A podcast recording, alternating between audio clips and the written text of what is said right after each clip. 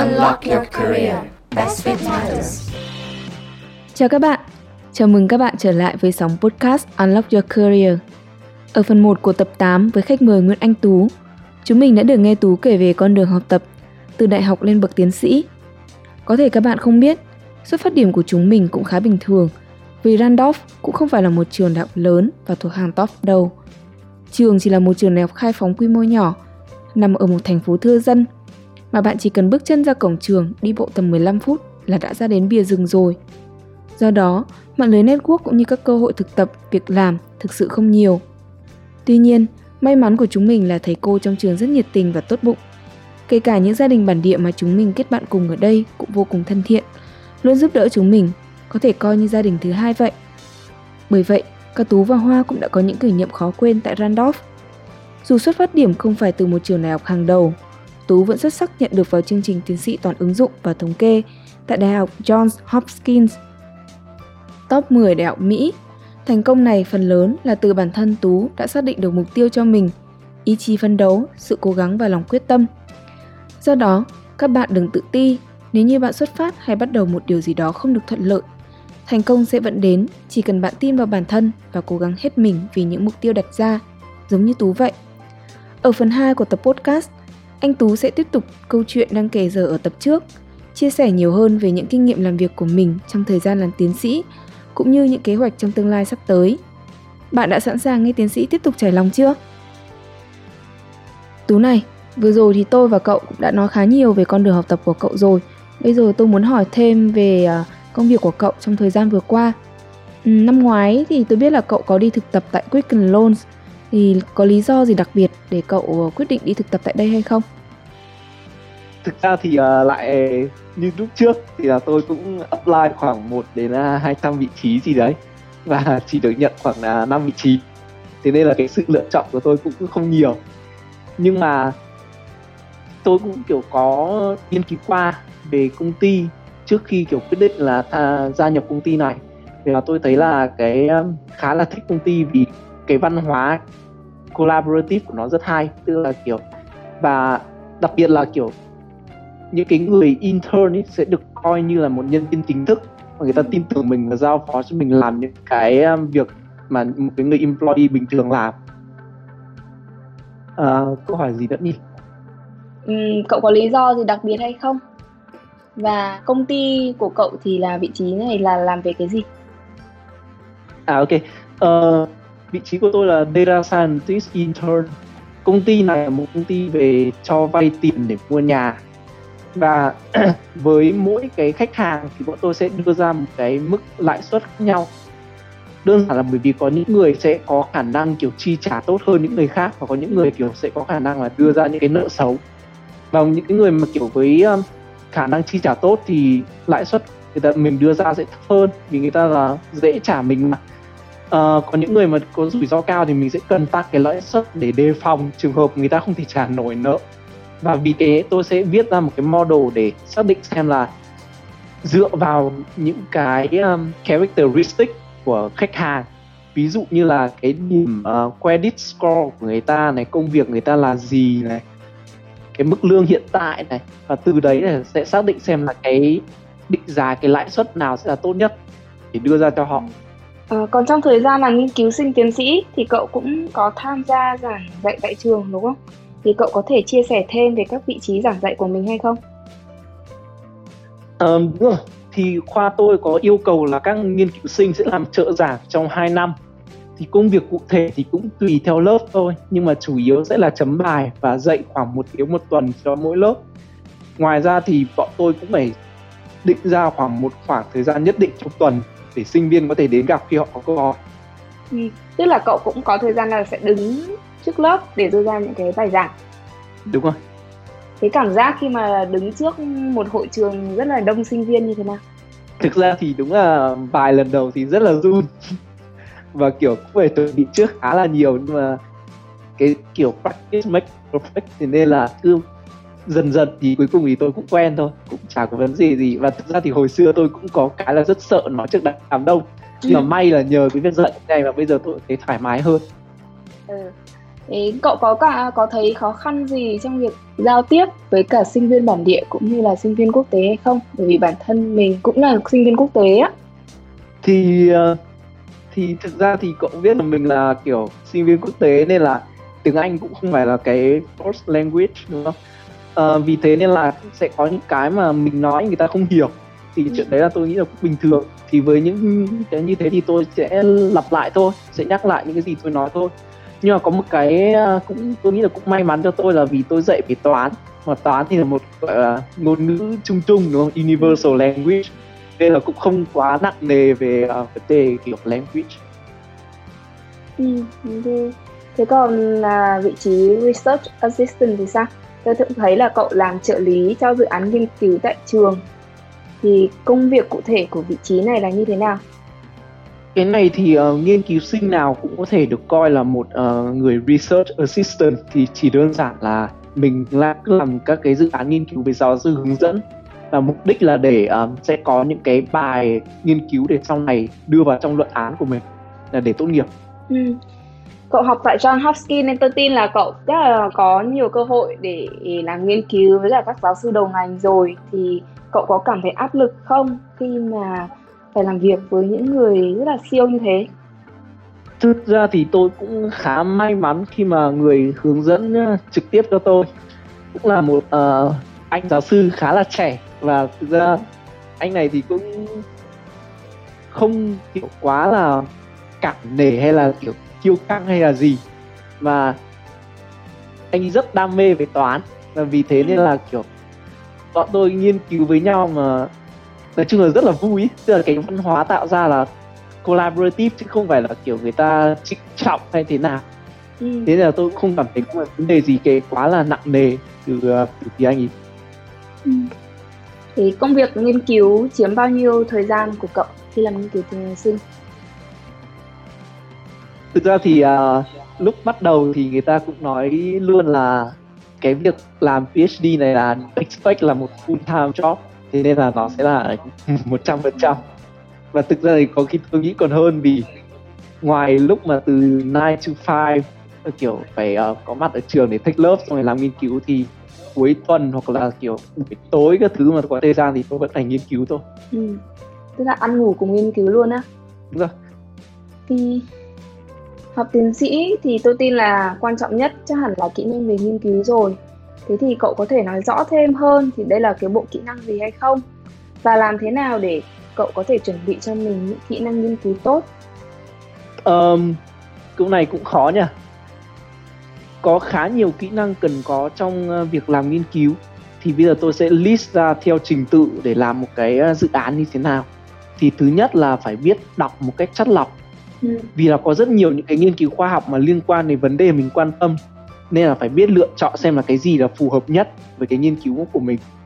À, kỹ năng thứ hai sẽ là kỹ năng take note. Sau khi đọc xong cái bài báo nào đấy thì phải ghi chép lại những cái ý quan trọng trong bài mình vừa đọc. Và điều này rất quan trọng vì trong các bài báo khoa học hoặc trong luận văn thì sẽ có một một phần gọi là literature review. Tức là mình sẽ trình bày lại về những nghiên cứu liên quan để người ta thấy được là cái mình đang làm chưa được nghiên cứu trước đó. Tức là mình có thể đóng góp một điều gì mới vào trong cái lĩnh vực này. Ngoài ra thì tôi nghĩ là cũng cần về critical thinking skill để tạo ra kiến thức mới trong khi nghiên cứu. Ừ. tôi thì không làm quá nhiều về lab nên là có thể những nghiên cứu sinh làm lab như là trong hóa học hay là sinh học thì sẽ có những cái skill về lab cần có. Cái đấy thì tôi cũng không rõ lắm. Nhưng mà kỹ năng quan trọng nhất trong bất kỳ ngành nào thì tôi cho rằng đấy là persevering tức là kiểu lúc nào cũng cố gắng tiếp tục và không bỏ cuộc. Ừ. vì là làm nghiên cứu sẽ khác với giải các cái bài tập trên lớp. À, vì là bài các bài trên lớp thì có đáp án rồi. Còn trong khi nghiên cứu thì sẽ không có đáp án. Ví dụ thì trong toán thì bọn tôi có thể nghĩ ra một cái định lý nào đấy nghe có vẻ rất là hợp lý. Nhưng mà vài tháng sau thì phát hiện ra là định lý đấy sai. Ừ. thì điều này rất là bình thường nên là các bạn nghiên cứu sinh sẽ cần cố gắng để không cảm thấy nản ấy và kiểu bắt đầu lại từ đầu Cậu có thể chia sẻ thêm về các dự án nghiên cứu mà cậu đã làm không? À, cái đầu tiên là dùng machine learning để cải thiện một thuật toán trong toán tối ưu. Dự án thì thứ hai thì kiểu um, lý thuyết hơn, tức là kiểu chủ yếu là dùng chứng minh trong toán học. Thì trong toán tối ưu hóa ngẫu nhiên thì có một cái procedure hay được dùng để giải các cái bài toán này và tôi sẽ chứng minh là cái procedure đấy có những cái tính chất tốt là kiểu desirable uh, characteristics. Còn dự án thứ ba thì là giải một cái vấn đề trong thiên văn học. Thì giả sử như là có một cái um, vực ở trên bầu trời mà cậu rất quan tâm ừ. thì cậu muốn biết là ở đó có những cái hành tinh hay là vì sao nào? Và cái tính chất của những hành tinh đấy là gì? Thì ừ. mỗi cái telescope hay là kính thiên văn thì chỉ có thể bắt được một cái tính chất nào đấy kiểu ví dụ như là mặt trời rất nóng đúng không? Thì nó sẽ tỏa ra những cái nhiệt lượng rất là lớn. Nên là những cái telescope mà để bắt sóng năng lượng yếu ấy, thì sẽ không thể thấy được mặt trời này trong cái hình ảnh của nó. Nên là cậu sẽ rất cần rất là nhiều những cái telescope khác nhau để hiểu được một cách toàn cảnh xem là cái cái area trên bầu trời đấy là như thế nào. Ừ.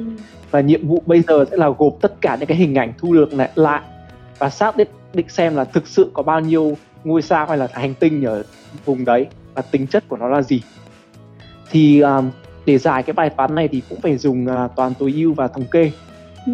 Thế trong ba nghiên cứu này thì cậu thích nghiên cứu nào nhất? Câu hỏi khá là khó. Um, tôi nghĩ là nếu mà enjoy thì tôi nghĩ sẽ là cái nghiên cứu uh, thứ hai vì nó dùng rất là nhiều kiểu chứng minh toán học ấy nó ừ.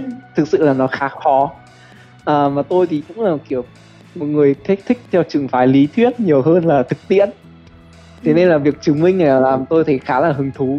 Mất thực sự là nó mất rất nhiều thời gian mất chắc phải hơn một năm để làm cái này. Và có nhiều lúc rất là nản kiểu không nghĩ ra cái gì không có một hướng nào để làm. À, đúng như cậu bảo lúc trước kiểu ăn ngủ với nó thì từ xong rồi tự nhiên đến một ngày nó bật ra ý tưởng. Còn cái nghiên cứu thứ ba thì tôi thấy khá là thú vị vì nó kiểu có ứng dụng thực tiễn trong đời sống ấy.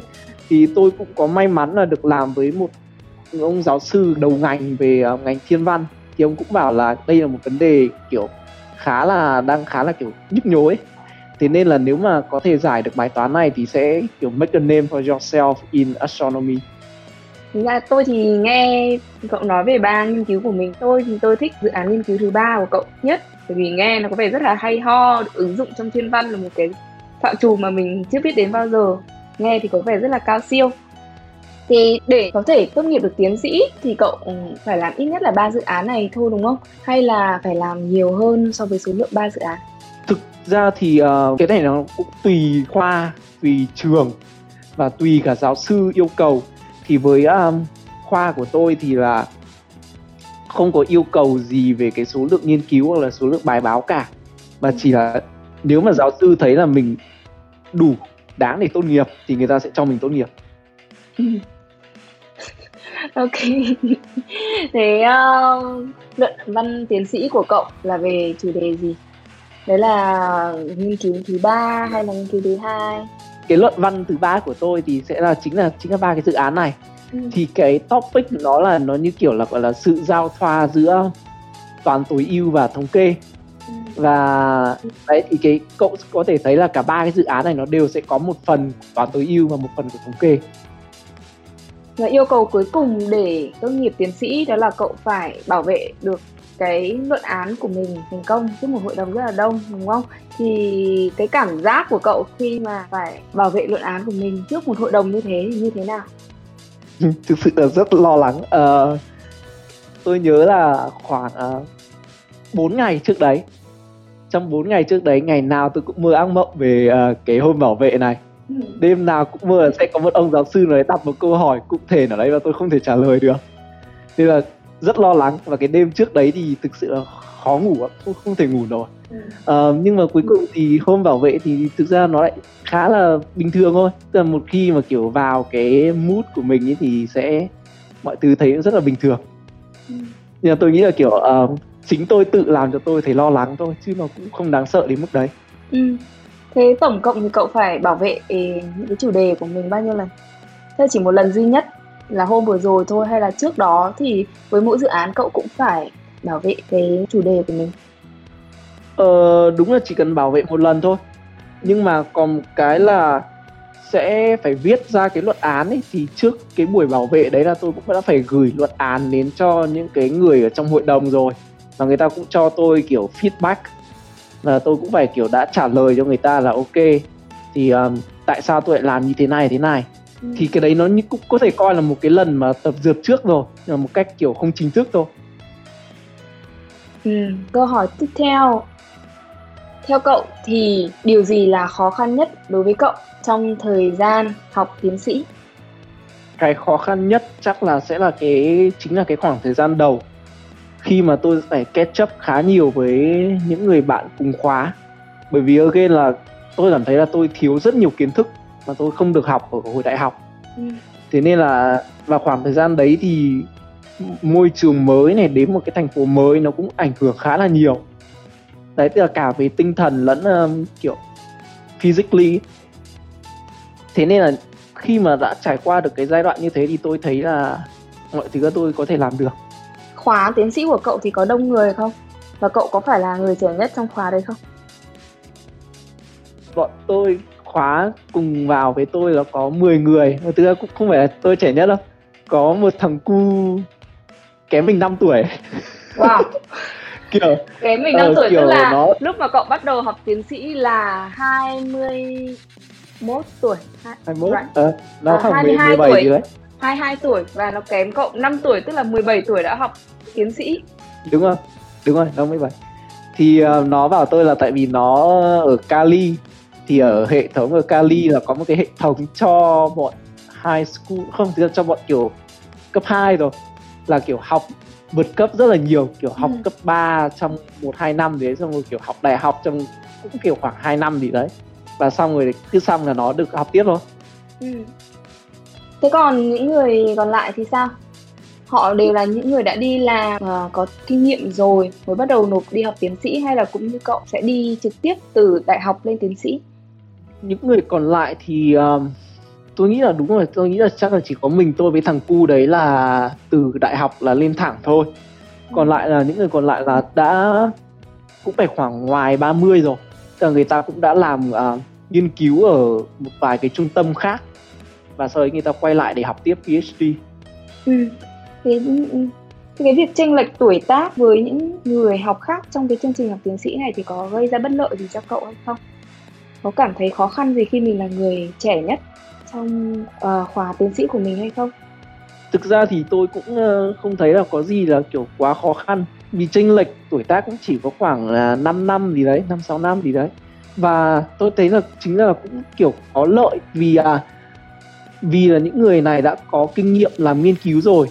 Thế nên là tôi có thể học được khá là nhiều những cái kiểu kinh nghiệm từ người ta ấy.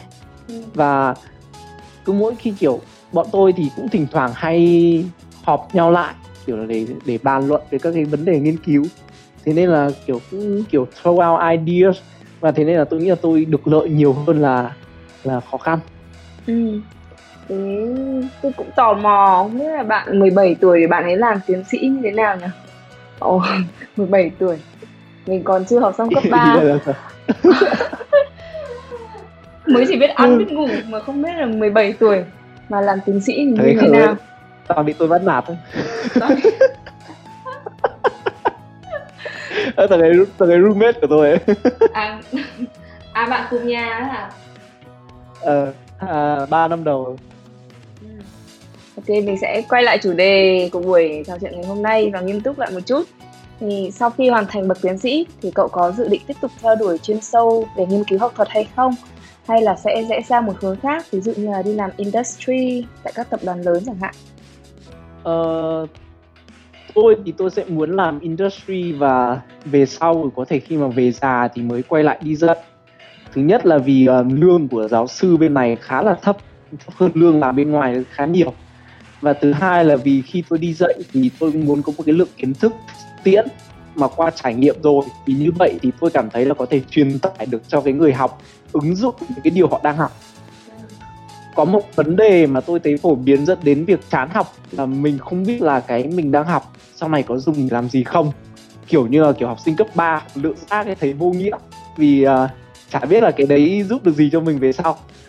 Ờ, vì thế nên là tôi muốn truyền tải được cho học sinh hiểu được cái tầm ứng dụng của những cái kiến thức mà họ đang học bây giờ. Uh, ngoài ra thì tôi cũng có một ước mơ là sau về Việt Nam mở một cái trường theo phong cách ở trong chuyện Toto Chan ấy kiểu cô bé qua bên cửa sổ ấy. Uh, tức là tạo ra một cái môi trường cho học sinh sáng tạo tự tư duy theo thay vì là nhồi ép kiến thức thực ra thì bây giờ uh, thỉnh thoảng tôi cũng có dạy thêm SAT và toán IGCSE cho học sinh Việt Nam học online thì tôi thấy là các em vẫn sợ học toán khá nhiều. Và chủ yếu là do phải học thuộc quá nhiều kiến thức ấy. Thế nên là một cái châm ngôn mà buổi đầu nào tôi cũng dặn các em là đừng thuộc cái gì cả nó đau đầu. Vì não cũng có giới hạn thôi nên là để làm việc khác. Ừ thế ok. Thế vì sao cậu lại quyết định là dạy thêm SAT và toán IGCSE cho học sinh Việt Nam trong thời gian rảnh rỗi của mình. Vì uh, thứ nhất là tôi thấy khá là hứng thú trong việc uh, dạy học như thế này. Và thứ hai là tôi muốn kiểu um, là một cái người uh, truyền cái ngọn lửa đam mê về toán học cho học sinh ấy. Vì cả trong SAT hay là trong IGCSE đều có toán mà tôi thấy là kiểu học sinh Việt Nam cũng khá là ngại học toán. Trừ mấy mấy bạn giỏi toán thì thực ra mấy bạn giỏi toán thì lại không uh, hay đi du học mà sẽ là ở nhà học bách khoa các thứ. Thế nên là tôi muốn là kiểu những cái người mà kiểu không kể cả không có xác định học toán về sau thì cũng sẽ có một cái không hẳn là đam mê mà tôi muốn là kiểu họ cũng không sợ toán mà sẽ enjoy cái tính như là một môn học. Và ngoài ra thì trong cái việc dạy IGCSE thì là chủ yếu là cho các bạn học sinh quốc tế đúng không? Thì tôi thấy là các bạn học sinh quốc tế thì mấy em cũng vì là học từ bé ở các trường quốc tế nên là cái cách suy nghĩ nó cũng uh, theo hướng là hơi tây nhiều hơn. Thì cũng là một điều tốt. Bởi vì tôi cũng mong là kiểu qua cái việc tôi dạy tôi có thể kiểu kết nối cái sự tiêu hòa đấy với cả cái Việt Nam mà tôi có để các em hiểu là ok là học ở Tây thì cũng tốt nhưng mà nên có một cái một vài phần Việt Nam giữ lại ở trong đấy một vài cái văn hóa Việt Nam ở trong đấy.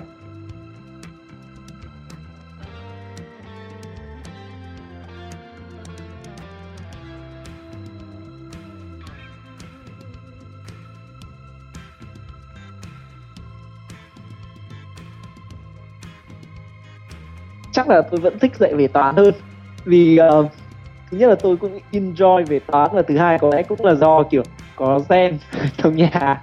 Thì uh, vì ông nội của tôi hồi xưa cũng là hình như là ông cũng là hiệu phó của đại học Vinh hồi đấy đấy. Thì, ơ hình như hồi đấy là ông nội của tôi là cũng cùng thời với uh, Văn Như Cương ấy.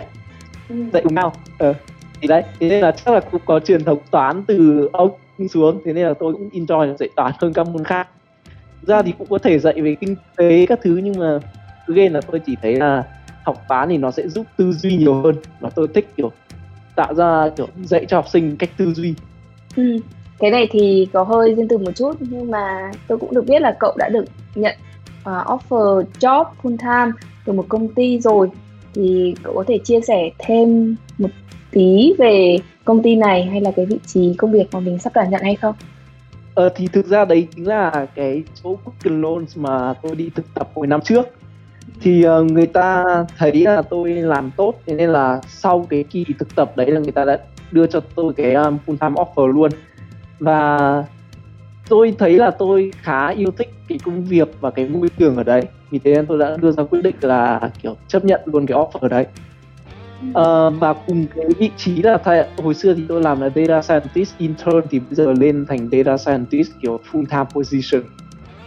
Và tôi cũng cảm thấy là đấy là một lựa chọn đúng vì cậu biết là bây giờ kiểu covid thế này nên là tìm việc rất là khó. Và may là hồi đấy đã nhận được thế nên là cái đấy là người ta vẫn kiểu honors cái contract đấy và vẫn chấp nhận tôi đi làm. Ừ rất là may mắn tốt như thế vì bây giờ cũng khá là nhiều người đang phải đối diện với tình cảnh là thất nghiệp do dịch covid và cậu đã xong hỉ lâm môn vừa tốt nghiệp được bằng tiến sĩ và lại vẫn có một cái công việc full time job như mà mình mong muốn Ok, thế còn đây là câu hỏi cuối cùng cho cậu ngày hôm nay. Thì theo cậu, sau bậc tiến sĩ thì mình sẽ có những hướng đi như thế nào và cơ hội nghề nghiệp ra sao? Um, sau um, tiến sĩ thì tôi nghĩ là sẽ có hai hướng đi chính. Thì là đầu tiên là tiếp tục học thuật hoặc là chuyển ra làm industry. Um, nếu tiếp tục hướng học thuật thì phải làm postdoc một vài năm để lấy kinh nghiệm tự nghiên cứu. Bởi vì là khi mà làm PhD thì đúng là có tự nghiên cứu nhưng mà cũng là dưới sự hướng dẫn của giáo sư hướng dẫn. Thế nên là người ta sẽ muốn thấy là mình tự nghiên cứu một cách hoàn toàn thì đấy là sẽ là do làm trong postdoc và cậu sẽ cần phải có những cái kinh nghiệm postdoc đấy trước khi có thể apply cho các vị trí phó giáo sư về sau. Ừ. còn nếu mà ra industry thì sẽ có vô vàn lựa chọn và tùy thuộc vào ngành học của mình thôi. Cảm ơn tú vì những chia sẻ của cậu ngày hôm nay. Ừ, tôi nghĩ là cái podcast thì cũng khá là dài rồi nên tạm thời tôi sẽ dừng podcast tại đây.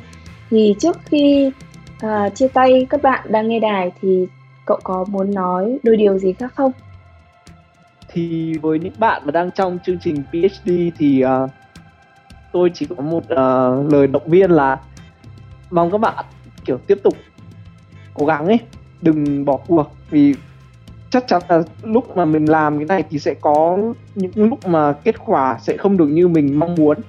Thì chuyện đấy thì tôi nghĩ là nó rất là bình thường cái đấy nó xảy ra rất nhiều.